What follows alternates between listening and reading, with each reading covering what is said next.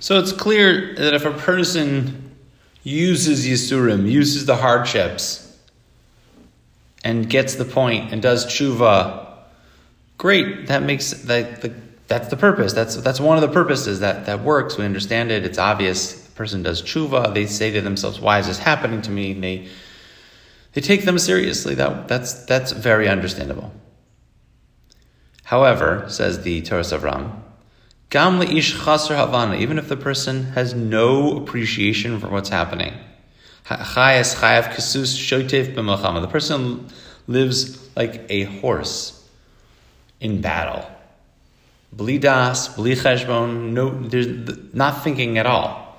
Bli pishpus maisim, bli tshuva, doesn't look why and what he's doing, doesn't end up doing tshuva. Still, says the Torah Avram, Gam ish kazeh yesh yisran bisram. There's an advantage that this person has if the person is afflicted with Yissurim. Why? Kihu mis'ale al yadam b'chayav kamol achar moso.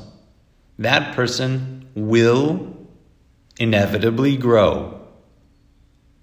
It will help the person grow spiritually, just like it does for an individual that dies and gets Yissurim afterwards.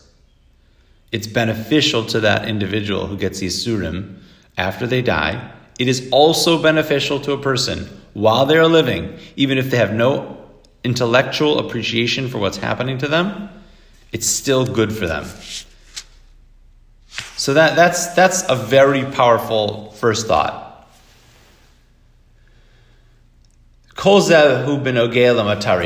everything that we've been saying, all is in regards to the first purpose of tshuva, which is to get the person to, to understand, to think about what they're doing.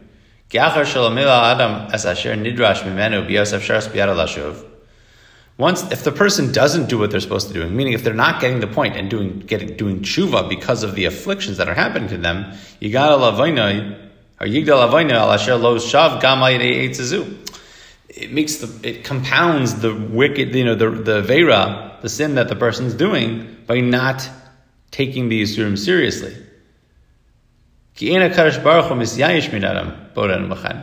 Hashem's not giving up on the person. As long as the person's alive, all Hashem wants is that they come back.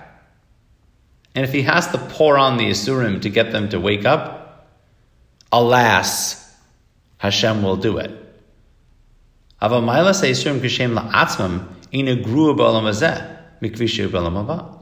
But okay, so if the person doesn't get the point, you think, stop. No, no. Hashem says, I'll still give you Yissurim even if you're not going to do tshuva because you're going to benefit from Yissurim anyway. And there's an advantage that it has here in this world over next world. Ki Yissurim kalim hazeh. Ki Yissurim gedolim ba'olam haba Hashem kidua. Even little Yissurim here in this world will benefit a person greatly, as great as the very harsh Yissurim of the next world.